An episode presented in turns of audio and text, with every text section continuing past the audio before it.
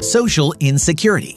It's Not Wrong to Be Concerned About Facts by Karl Streitel, an audio Mises wire narrated by Millian Quinteros. A December nineteenth, twenty twenty-three article by Brett Arends on MarketWatch caught my eye with the oh-so-clickable title of "This is the Scariest Number for Social Security." Given the fact that many corporate media articles today focus on pointing out to the rubes how their senses are wrong and gosh golly, everything is just peachy, it didn't shock me to learn that Mister Arends was not referring to the program's unfunded liabilities or the projected depletion of the trust fund. No, Mister Arends contends that the real problem is the dragoon citizens who foolishly worry about Social Security solvency and the quiet effort to rabble-rouse. The scariest number may be seventy-one percent.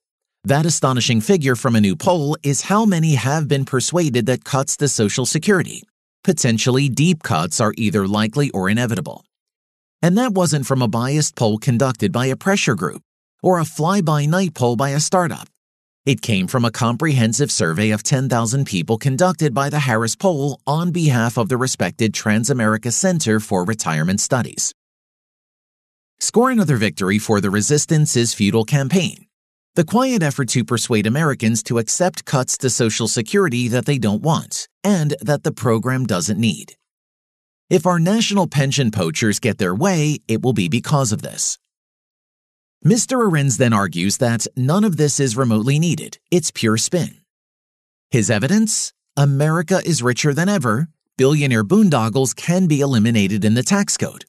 And the valiant Internal Revenue Service, I R S, can catch more tax cheats to the tune of an estimated seven hundred billion dollars per year. However, Mister Arends' arguments here do not prove that Americans are foolish to worry about Social Security's health and whether cuts are likely. Let's say I'm walking out and see a car careening toward me. Initially, I worry for my life, but then remember that the driver has all sorts of possible options for not killing me. Thus, it's silly for me to continue to worry because obviously, one of those options will come to pass, right? Reality bites. However, in reality, the Social Security program is facing substantial problems, and these problems are mounting each year. To wit, the non-fly-by-night startup twenty twenty-three annual report of the Board of Trustees of the Federal Old Age and Survivors Insurance and Federal Disability Insurance Trust Funds, more commonly referred to as Social Security and Disability Insurance, discusses the current path of fund depletion and potential benefit reductions. Under the trustees' intermediate assumptions, O A S D I cost is projected to exceed total income in twenty twenty-three. And the dollar level of the hypothetical combined trust fund reserves declines until reserves become depleted in twenty thirty-four, one year earlier than projected in last year's report. The report then mentions what would be needed to keep the fund solvent over the next seventy-five years. Revenue would have to increase by an amount equivalent to an immediate and permanent payroll tax rate increase of three point four four percentage points. to fifteen point eight four percent beginning in January twenty twenty-three. Scheduled benefits would have to be reduced by an amount equivalent to an immediate and permanent reduction of twenty-one point three percent applied to all current and future beneficiaries effective in January twenty twenty-three, or twenty-five point four percent if the reductions were applied only to those who become initially eligible for benefits in twenty twenty-three or later. Or some combination of these approaches would have to be adopted. Thus, not only is the trust fund expected to be depleted in twenty thirty-four, at which point benefits would need to be reduced if no changes are made to the program in the interim, but also that this date is earlier than expected last year. Further, the report notes that the total projected unfunded liability over the next seventy-five years had also been increased since last year's projection. Not exactly rosy pictures for current and future beneficiaries. This is not speculation based on hoping for future changes. This is a fact-based projection founded on current reality and assuming no changes to the program, which is a fiscally prudent approach to projections.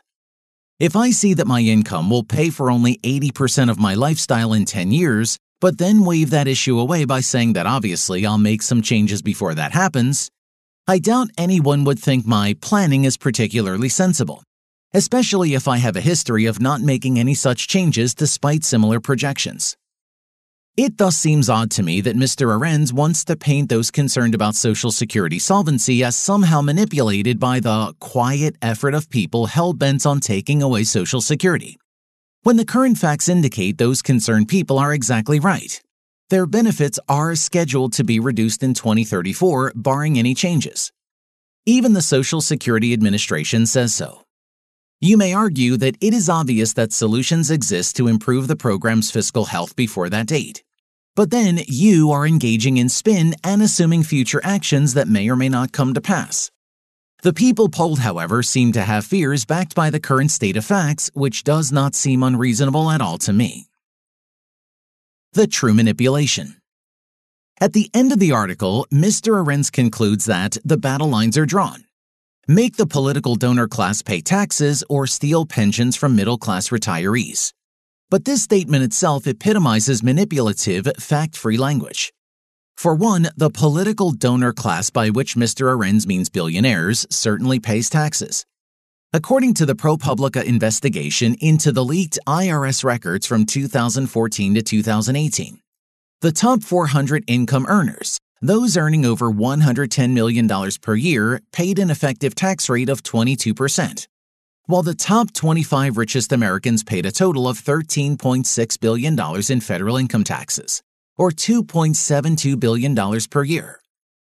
Given that the projected deficit in Social Security over the next ten years is two point five seven two trillion dollars, even if we expropriated one hundred times more in taxes from the twenty-five richest Americans over those years, we would only just barely cover that projected deficit, which is also increasing in magnitude each year.